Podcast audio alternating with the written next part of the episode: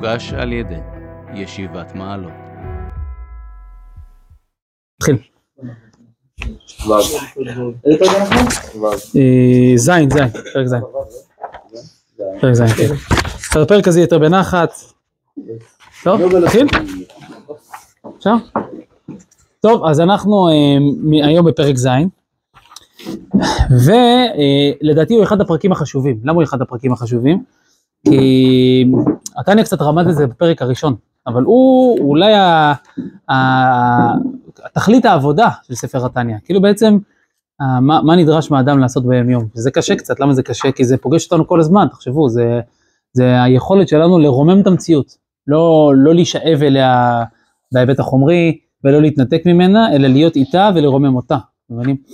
אז אה, זה כמו שאומרת הגמרא מסכת ברכות, שכתוב לנו שתי דברים סותרים, נכון? השמיים שמיים להשם מצד אחד, מצד שני והארץ נתן לבני אדם, אז הגמרא שואלת איך יכול להיות, השמיים שמיים להשם והארץ נתן לבני אדם?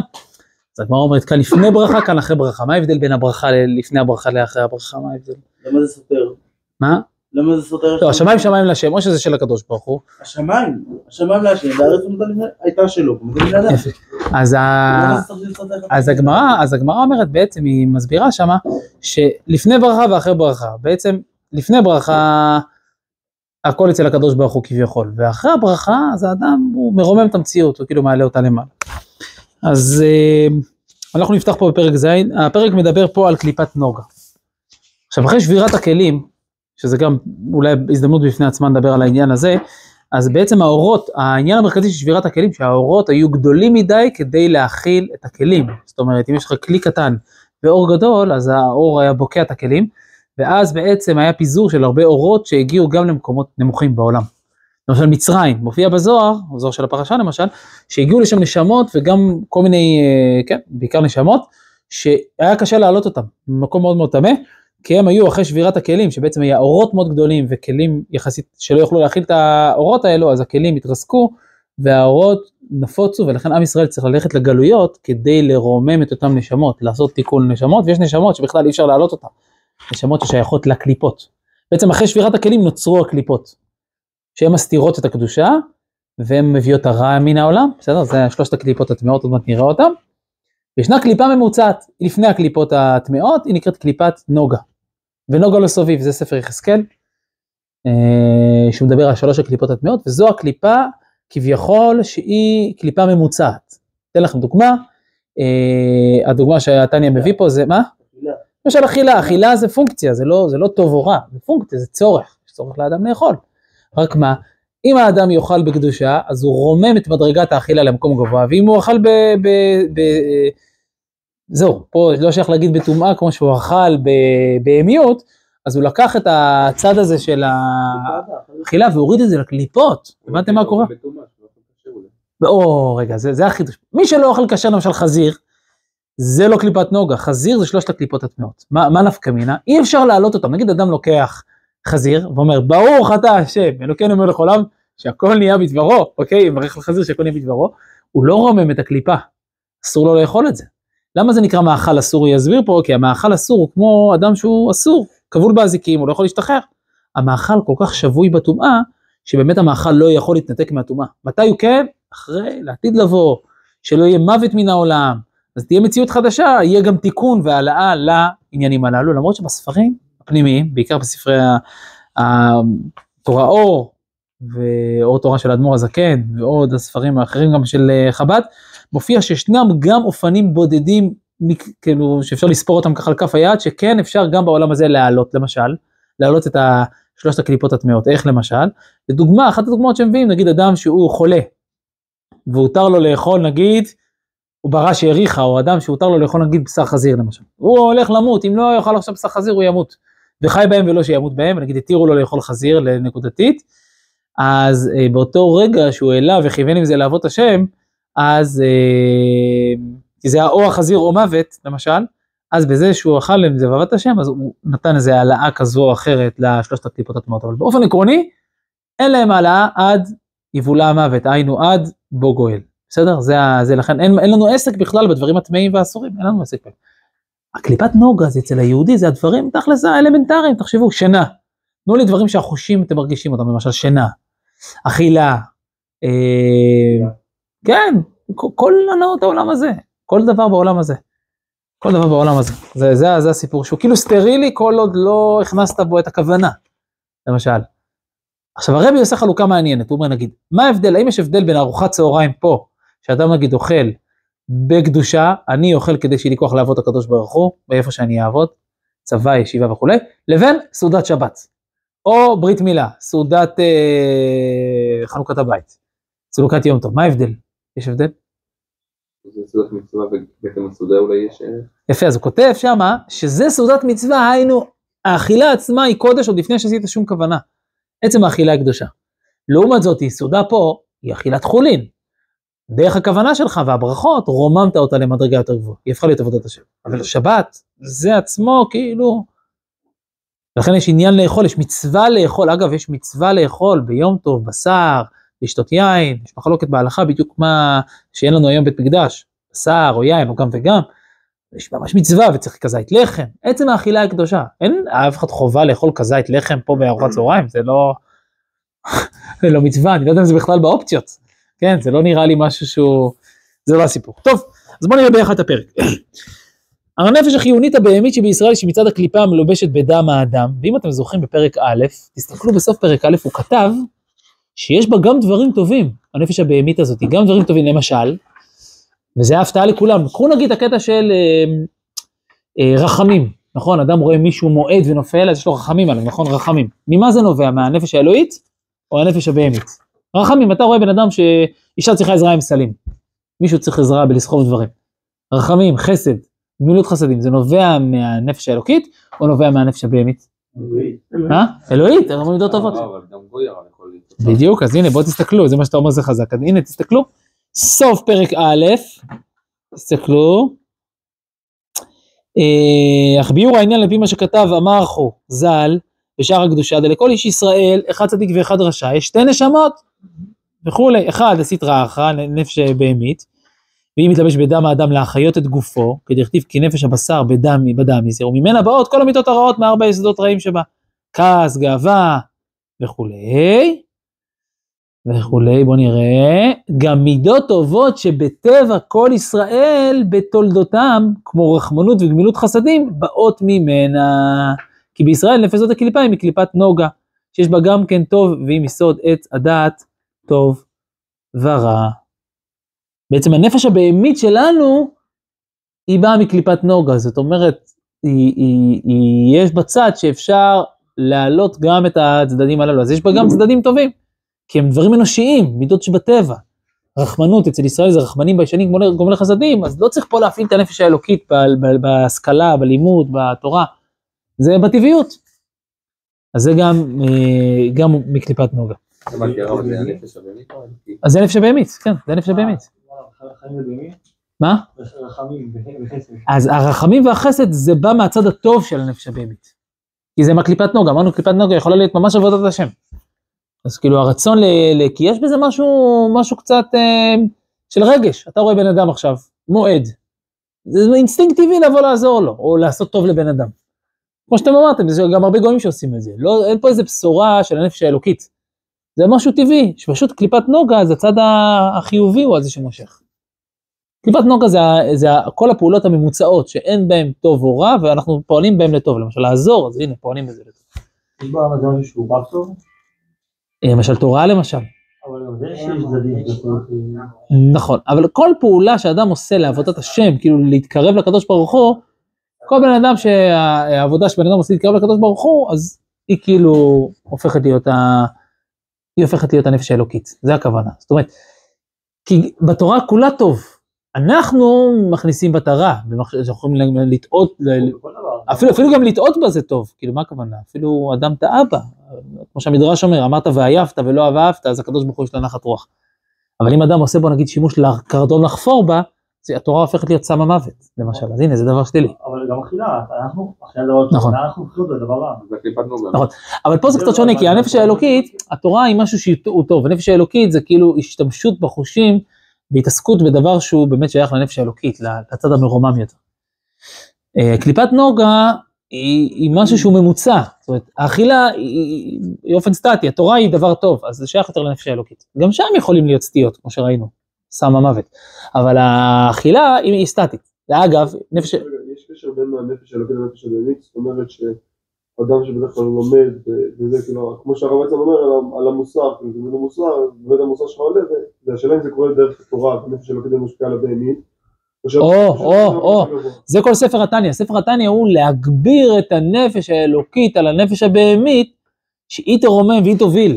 כי יש לנו גם נשמה וגוף. אגב, זה מה שעתיד להיות בגאולה. בגאולה תהיה גאולת הגוף של עם ישראל, וגאולת הנפש. ובסוף יהיה מציאות אחדותית עם נפש וגוף. אבל מה מוביל? הנפש. מי בראש? זה הנפש. גם באדם יש לנו נפש ורוח. המגמה של ספר התניא הוא בעצם מגמת התורה, מגמת הספרים הפנימיים. זה בנוי על הארי, כל זה בנוי על הארי הקדוש. רק על דרך העבודה, זה מה שעשה בעל התניא. לקח את הארי הקדוש, לקח את ספרי הזוהר, והנגיש את זה במשהו שמחר אתה יכול להתחיל ממש ליישם את זה בחיים. זה, זה, הבשורה פה, אבל זה הכל תורת הנסתר.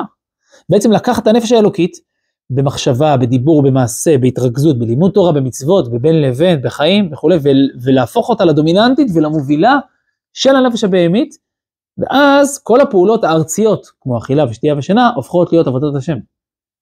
ואז אפשר להגיע אולי למדרגת הצדיק, ולפחות למדרגת הבינוני. שהוא לא עובר אף פעם עבירה וכולי.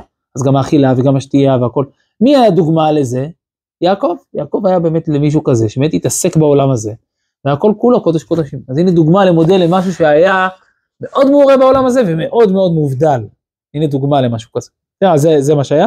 אגב, יש קליפת נוגה בכל העולמות, מבריאה, יצירה ועשייה אנחנו בעולם הזה, וככל שעולים בעולמות, קליפת הנוגה יש בה יותר טוב מאשר פה למשל בעולם הזה, ראינו שהוא עולם של הקליפות, הוא עולם של ההסתר, עולם לשון נעלם, מופיע בספרים הפנימיים, ולכן קליפת הנוגה פה, יש בה יותר רע מטוב. תסתכלו, המשיכה של כל דבר בעולם הזה, הוא קודם כל ללמטה, אתה נגיד אוכל. כשאתה בא, ניגש לאוכל, מה מושך אותך? תאוות האכילה.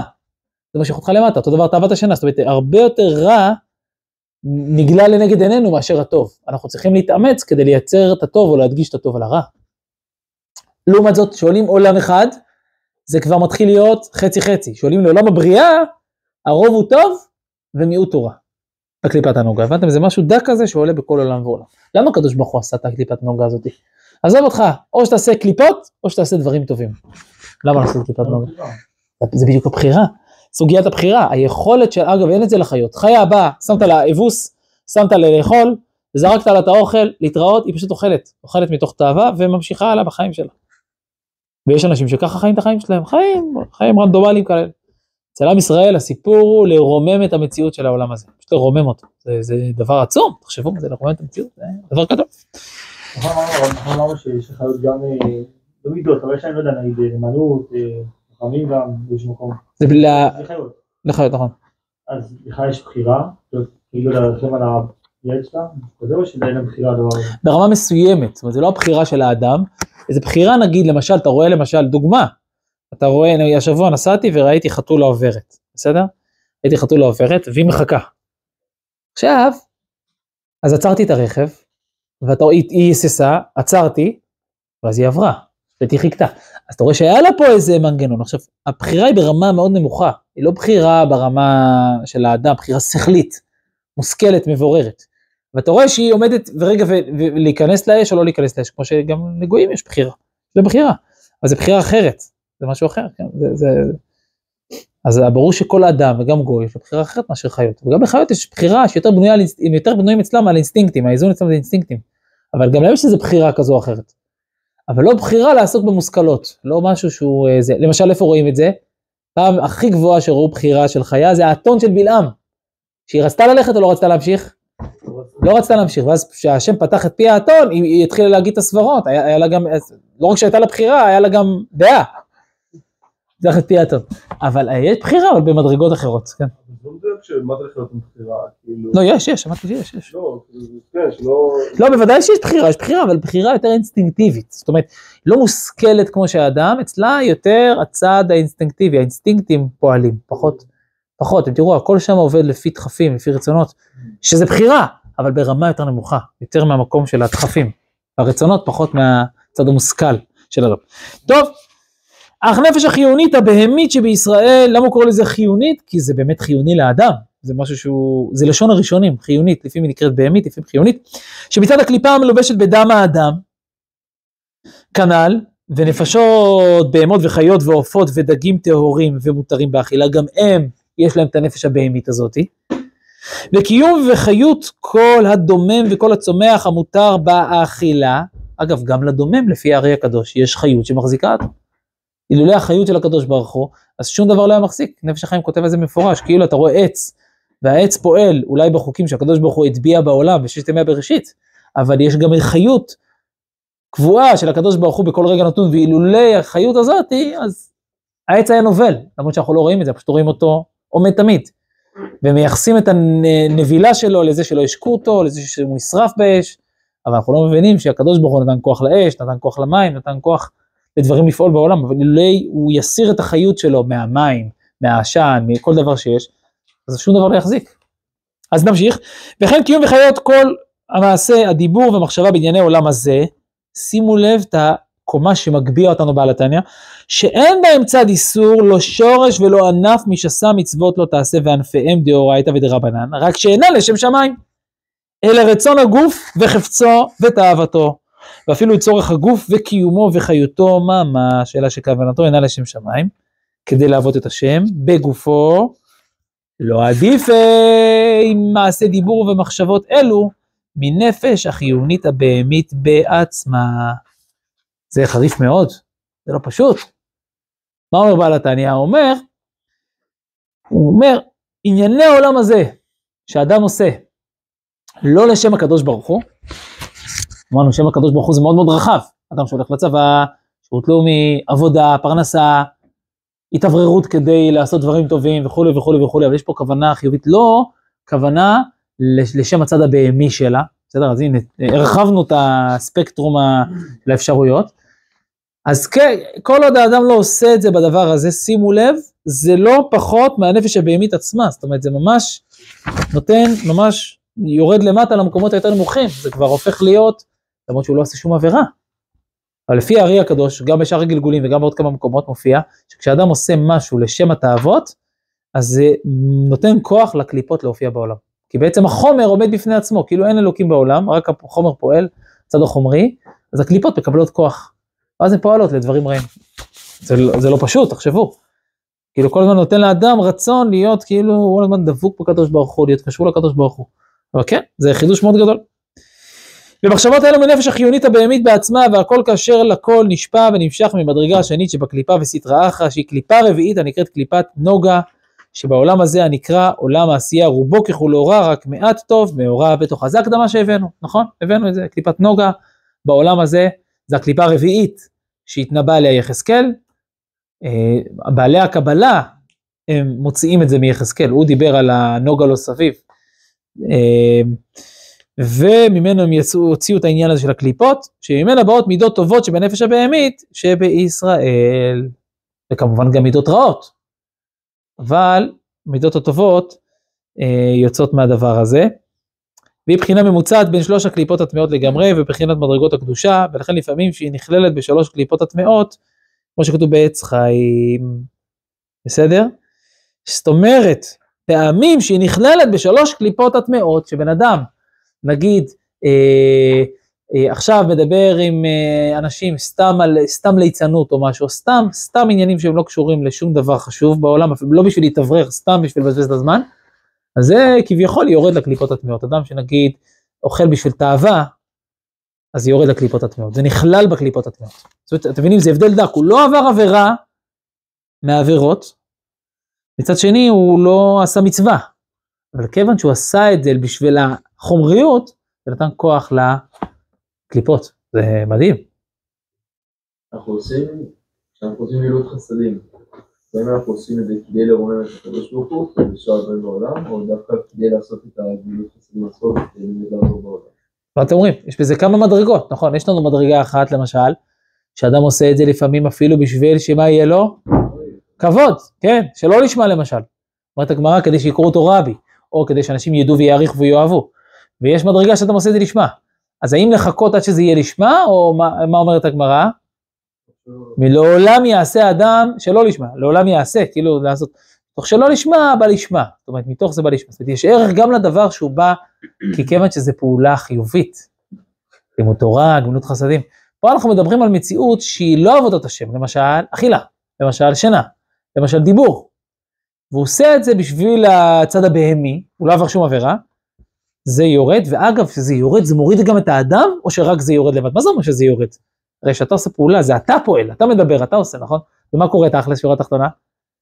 האדם יורד איתה, הבנתם? זה מוריד את האדם, הופך אותו לחומרי יותר. יוצר איזה מסך בין האדם לבין הקדוש ברוך הוא. זה, זה המשמעות, אגב, זה משמעות לא קטנה. זה המשמעות, שהאדם יורד קצת במדרגה. בפעמים שהוא, בפעמים שהיא נכללת ועולה הבחינה ומדרגות הקדושה, דהיינו כשהטוב המעורב בה נתברר מהרע וגובר ועולה ונכלל בקדושה כגון דרך משל. ובדיוק הפוך קורה. אדם נגיד שאוכל בקדושה, או אדם שמדבר בקדושה, סתם שיחה.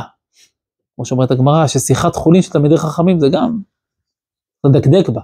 תלמידי חכמים שהיו מדברים, אז זה ביניהם דברים חשובים, גם השיחה הפשוטה שלהם. כי אין, אין, אין מצב כזה להוציא שיח שהוא לא, לא מרומם. אז אה, כשהטוב המעורב בה נתברר מהרע וגובר ועולה ונכלל בקדושה, למשל האוכל בשר שמן של שור, ושותה יין מבוסם להרחיב דעתו להשם. תראו, פעם, במציאות של פעם, לא היה שפע כמו של היום, אנחנו נמצאים ב, ב, בגן עדן אלוקי, אי אפשר לתאר בכלל את מה שאנחנו נמצאים בו. תחשבו גם, ה...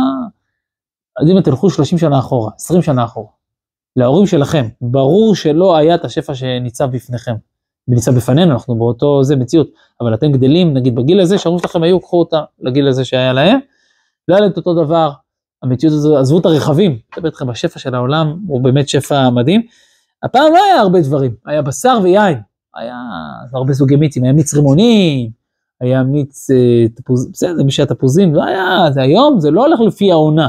אתה פשוט הולך ואתה קונה את מה שאתה רוצה, אתה רוצה מיץ רימוני, תקנה מיץ רימוני, אתה רוצה, מייבאים, מביאים, מקפיאים, שומרים, מייצרים, חלקם בכלל תעשייתיים, בכלל לא, לא, אין קשר בינם לבין הפרי, בואו, לא כל דבר הוא קשור לפרי, כן, עשוי להכיל פרי וכל מיני כאלה דברים. אז, אז הוא אומר, הבעל התניא והחידוש של בעל התניא זה לא שעכשיו צריך לאכול קצת, אגב. פעם מישהו המשיל לי את זה במשל מאוד מאוד יפה. תלמיד חכם, המשיל לי את זה במשל יפה. נגיד אדם אוהב את אשתו, והוא רוצה להשקיע בה ולעשות לה יום הולדת, בסדר? האם שהוא יעשה לה יום הולדת, הוא צריך להביא לה אה, עוגה אה, קטנה, שוקולד קטן, ומשהו קטן, והכל כזה בקטנה להציתי ידי חובה, יהיה לא, משהו קטן, אולי מטעמי בריאות, אז זה כבר משהו אחר, אבל כאילו זה, או שאם הוא אוהב אותה ממש, נגיד, והוא ממש רוצה להראות את אהבתו אליה, והוא משקיע בה וזה, אז מה הוא יעשה? משמעותי, יפה, בפעם הזאת הוא יחליט לחרוג ממנהגו ולשים קצת יותר סוכר, ולשים זה, כי הוא רוצה שזה יהיה כאילו מיוחד יותר, נכון? כאילו, אז הוא אומר, אותו דבר, אדם שאוהב את הקדוש ברוך הוא, אז, אז שהוא, חלק מעבודת השם שלה, אז זה, עכשיו, זה שהוא שם יותר סוכר או יותר דברים כאלה, זה ממה זה נובע? זה נובע מ... הפוך, זה נובע בגלל שהוא כל כך מעריך אותה, אז הוא עושה את זה בצורה יותר רצינית. אותו דבר, עבודת השם מול הקדוש ברוך הוא, זה שאתה עכשיו אה, אוכל בשר מיוחד, או שותה יין, או משהו כזה, ומתוך זה אתה עובד את הקדוש ברוך הוא, נותן לך כוחות, אינו דומה אדם ששותה מים, לאדם ששותה יין או מיץ, היום לא נהוג לשתות יין, נגיד מיץ, בסדר, לצורך העניין. אז ברור, אולי זה לא כל כך בריא תמיד, אבל ברור שאתה עובד את הקדוש ברוך הוא אחרת, כי אתה מגלה את אהבתך אליו בצורה הרבה יותר חזקה. אז זה שאתה אוכל משהו שהוא קצת יותר מיוחד, בזמנים מסוימים אולי, בשבתות, או... אבל גם לא בשבתות, אם הכוונה שלך היא לעבוד את הקדוש ברוך הוא, אז מה זה כזה משנה? אני אשאל אתכם הפוך, אם אדם אוכל משהו, הוא צריך לאכול פת במלח כדי לעבוד את הקדוש ברוך הוא, שאם יש כוונה לעבוד את הקדוש ברוך הוא, אפשר גם משהו יותר משמעותי. מה אתם אומרים? כן, זה לא, זה לא סותר. כן, זה לא סותר. שוב, אדם יכול להחליט שהוא רוצה בשבתות, לייחד משהו יותר מיוחד, בראשי חודשים, בסדר, אבל...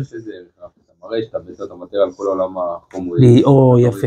אז יש, במסילת ישרים יש כמה וכמה וכמה מדרגות. אז יש את הזהירות, יש את הזריזות, ויש אחרי זה את מדרגת הקדושה. ושם האדם יכול להגיע אחרי זה למדרגה שהוא אוכל, שוב זה מדרגות, לא קופצים ישר למדרגה הזאת, הוא אוכל בקדושה דברים רציניים והכל וזה, אבל הוא, הוא כל כולו קשור לקדוש ברוך הוא, אז גם כשהוא יאכל את השניצל וגם כשהוא יאכל את הסטייק או את המשהו הזה, הוא יהיה דבוק בקדוש ברוך הוא. לעומת זאת אדם שלא לא עבר את השלבים, אז ברגע שהוא יאכל את הסטייק הוא ירד עם הסטייק ביחד, הוא יהיה ככה כפוף לתאוות האכילה. אבל ברמה העקרונית היהדות מכוונת לזה שאדם יכול להיות גם עם דברים מיוחדים, ולעבוד את הקדוש ברוך הוא, אולי אפילו יותר, לפעמים אחד שהוא אוכל דבר כזה, אז הוא עובד את הקדוש ברוך הוא בצורה יפה. שוב, צריך לראות מתי ואיך ולמה וכמה, אבל הסיפור הוא לא פחות, פחות להתעסק עם העולם הזה, אלא הסיפור הוא שאתה יכול גם בתוכו, השאלה, השאלה המרכזית פה זה איפה הכוונה, זה הסיפור של בעל התניא. ברור שיש עניין גם של לפעמים למעט בתאוות ולמעט בהנאות, זה ברור, ברור הצד הזה, אבל בעל התניא, הסיפור הגדול פה בפרק הזה, זה לא היותר והפחות, אלא זה איפה הראש נמצא. כי מה יכול להיות אדם? שהוא ממעט בתאוות, אבל כשהוא קצת אוכל משהו, אז הוא עושה את זה בצורה בהמית, אז מה עשינו פה? הוא מפצה את עצמו, הבנתם מה קורה? הוא מפצה את עצמו ב... בזה, אבל זה, זה לא כוונת התורה, הכוונה פה שכאילו, מה שאתה עושה, כל מעשה חיוב לשם שמיים. ואז. אה, זה עבודה, זה עבודה בכל ארוחה, זה עבודה בכל דבר שאתה עושה. אגב, הוא נותן גם פתרון לאדם שלא הצליח, נפל. קרה לכם פעם? נפל, אדם שנפל באיזה אכילה, או נפל בתאווה, אגב, זה קשה, כי העולם מכיר, מה העולם מכיר, תגידו לי אתם, מה הוא מכיר? עבירה ומצווה. או לעבור עבירה או מצווה, מה שלא עבירה ומצווה, שטח הפקר. ככה העולם חושב. זה מה שאני חשבתי עד שהגעתי לבעל התניא. אני קצת הכרתי עוד דברים, אבל כאילו, בעל התניא אומר לך, תשמע, אתה רוצה לא לתת כוח לקליפות, אתה רוצה להיות אדם קדוש, שהנפש האלוקית תגבר על הנפש הבהמית, מה לעשות? צריך בכל אירוע, בכל נקודה, להיות דבוק בקדוש ברוך הוא. ואז מה אני מרוויח? מה, מה הקונץ הגדול פה? מה הרווח הגדול פה? שאתה דבוק בקדוש ברוך הוא כל הזמן. אנחנו כאילו קצת נוח לנו שהקדוש ברוך הוא איתנו חלק מהיום, וחלק מהיום קצת שקט. בעל התניא אומר לך, לא, הפוך, אני קרבת אלוקים לי טוב, דוד המלך אומר, כאילו אני רוצה קרבת אלוקים, ככל שעושים את זה יותר. זה, זה, זה המגמה. בואו נמשיך עוד קצת. אמ, ולתורתו כדאמר רבא חמרא וריחא או בשביל כדי לקיים מצוות עונג שבת ויום טוב אזי נתברר חיות הבשר והיד שהנשפע מקליפת נוגה ועולה להשם כעולה וכקורבן. חבר'ה אתם מבינים מה הולך פה? מציאות ארעית של העולם הזה שנראית סתמית הופכת להיות מה קורבן לקדוש ברוך הוא כאילו ממש עבודת השם זה נקרא עבודת השם זה המושג שנקרא עבודת השם זה זה. לא אמרנו מצוות לא אמרנו לימוד תורה זה נקרא עבודת השם. עובד השם. וכן האומר מילתא דבדיחותא לפקח דעתו ולשמוח ליבו להשם ולתורתו ועבודתו, שצריכים להיות בשמחה, כמו שעשה רבא לתלמידיו, שאמר לפני מילתא דבדיחותא תחילה ובתחי רבנן, בסדר? רבא, כנראה אצלו השיעור היה יותר מסודר, אז בהתחלה היה נותן איזה בדיחה, חבר'ה היו שמחים, ואז כל השיעור היה באווירה טובה. אם יש אנשים שכל השיעור שלהם זה בדיחה, ויש אנשים ש, שהם מצליחים לזרוק בדיחות תוך כדי השיעור. כל אחד מה שהשם חנן אותו. אבל, אה, אבל, אה, אבל הסיפור הוא, מה, מה הבעל התניא רצה להגיד עם הבדיחה? אל תהיה ליצן, אני זוכר, היה לי קרוב משפחה, שהוא היה ממש מצחיק, באמת, ותלמיד חכם בסדר, באמת בסדר גודל, ואדם צדיק. והוא באמת היה עושה הרבה בדיחות וסיפורים, ובאמת היה מיוחד, והיה תמיד בטוב טעם, ובטוב טעם, היה ככה בסוף האירוע, ותמיד נותן את הבדיחה היפה, מצחיק ממש, ותלמיד חכם. פעם אחת הוא אמר לה, הוא, הוא אמר, אני קצת החלטתי לשנות את הכיוון, ואני חשבתי שזה הולך להיות דיכאון, כי אני זוכר אותו בכל אירוע, הוא היה מסמר הערב. הוא אומר, אני רוצה שאם אני אומר בדיחה או משהו, זה יהיה קשור לעבודת השם. עם שיעור, עם דברי תורה, עם משהו, לא סתם ככה לעשות אה, ליצנות, לעשות סתם סטנדאפ, אלא אה, נגיד אומרים דבר תורה, אומרים משהו, תוך כדי ארוחה, תוך כדי זה, אני אכניס איזה משהו. זה היה נראה לי כבד, כאילו, אז באותו זמן הסתכלתי, אמרתי, מה, השתגעת? אתה מסמר הערב. כל מפגש אתה צריך לבדר את הקהל, הקהל כאילו הפך אותו לבדרן. אבל היה בזה משהו יפה, היום אני מסתכל, היה בזה משהו מדהים, שהוא אומר לעצמו, אני, בטח שאני רוצה לשמח, אבל שיהיה לזה תמיד איזה, איזה הקשר למשהו, כי אם לא זה הופך להיות ליצנות. אם לא זה הופך להיות ליצנות. ליצנות זה כיף, זה פורקן כזה, זה מין כיף כזה, ברור שזה כיף. אבל זה בדרך כלל לצחק, הציחוק הזה מוריד, אה, מגיע למקומות נמוכים. אך מישהו בזוללי בשר, תראו את הלשון, ושובעי יין, למלא תאוות גופו ונפשו הבהמית, שהוא בחינת יסוד המים מארבע יסודות הרעים, כי אנחנו יודעים שכל היסודות מושכים לכיוון אחר. המים, הם מצמיחים כל מיני דברים, אומר בעל התניא, אז הם קשורים לתאוות, תאוות האכילה וכל הדברים הללו, התאווה שייכת לעניין המים. למשל, אש זה כעס. יש לנו את ארבע היסודות, נכון? אז אש זה כעס, אותו דבר בקדושה, מידת הגבורה. אבל המים שייכים לחסד, בטוב, בטומאה, זה תאוות. כי המים מצמיחים את העץ, את הפירות, נותנים מים לאדם לאכול וכולי וכולי וכולי. אז מים זה תאוות. אה, ונכלל לפי שעה, אה, הנה על ידי זה יורד חיות הבשר והיין שבקרבו ונכלל לפי שעה. לפי שעה, מה זה לפי שעה? באופן זמני. ברא גמור שבשלוש קליפות הטמעות וגופו נעשה להם לבוש ומרכבה. מה זה לבוש ומרכבה? מה זה מרכבה בכלל? מרכבה? מה זה מרכבה? מרכבה, עליה תמיד סוס, לסוס רתום מושכות, ולמושכות יש איזה חיבור למרכבה, והמרכבה צמודה לסוס, זאת אומרת, היא, היא מחוברת, היא חלק מ, היא הופכת להיות חלק מהדבר עצמו. היא בטלה על הדבר, היא לא עומדת בפני עצמה. נגיד, תנתק את הסוס מהמרכבה, מה יקרה למרכבה? תישאר במקום. תהפוך להיות, אה, תהפוך להיות אה, גרוטאה. מה הופך אותה למשהו שזה, אלא היא בטלה על הרוכב שמנהיג אותה.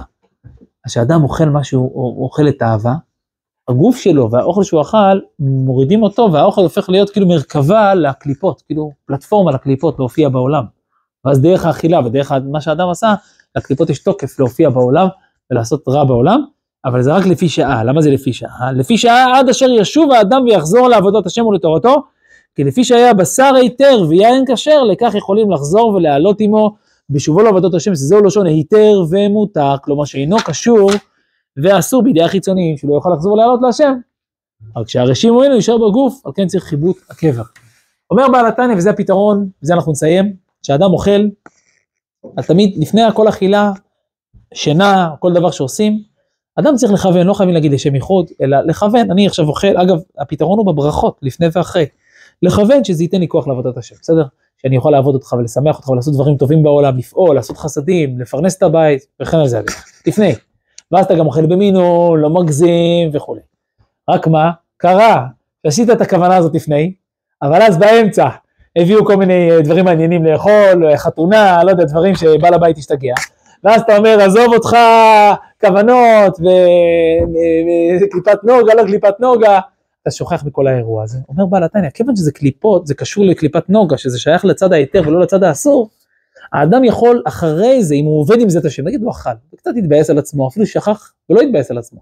אבל מתוקף זה הלך ללמוד תורה, מתוקף זה הלך לעשות גמילות חסדים, מתוקף זה הלך לעבוד, הלך לצבא, עשה דברים טובים, חשב מחשבות טובות וכולי. אז הוא העלה למפרע את אותו מאכל שהוא אכל בטומאה, העלה אותו בקדושה. אבל מן הסתם זה לא אותו מדרגה כמו אדם שזה, הוא כותב, מה זה מן הסתם? הוא כותב פה בהמשך שזה השאיר קצת רושם קצת שלילי, ויש דרכים שבהם נראה אחרי זה אפשר לנקות את, ה, את הרושם השלילי שבגוף האדם, אבל כאילו גם כשהוא אכל, משהו קצת מהבהמיות נשאר בו קצת, שזה גם אפשר לתקן את זה, אבל, אבל אפשר לתקן את זה, זאת אומרת אפשר לרומם את זה. אז זה, זה נראה לי קצת, זה סוג של חבל הצלה משמעותי שעוזר לנו, אבל אני חושב שזה מקפצה, מקפצה בעבודות השם, בעל התניא זורק אותנו למקום גבוה, לעשות כל מעשיך יהיו לשם שמיים, זה אולי הכותרת של הפרק הזה, פרק הזה. בעזרת השם. יישר כוח.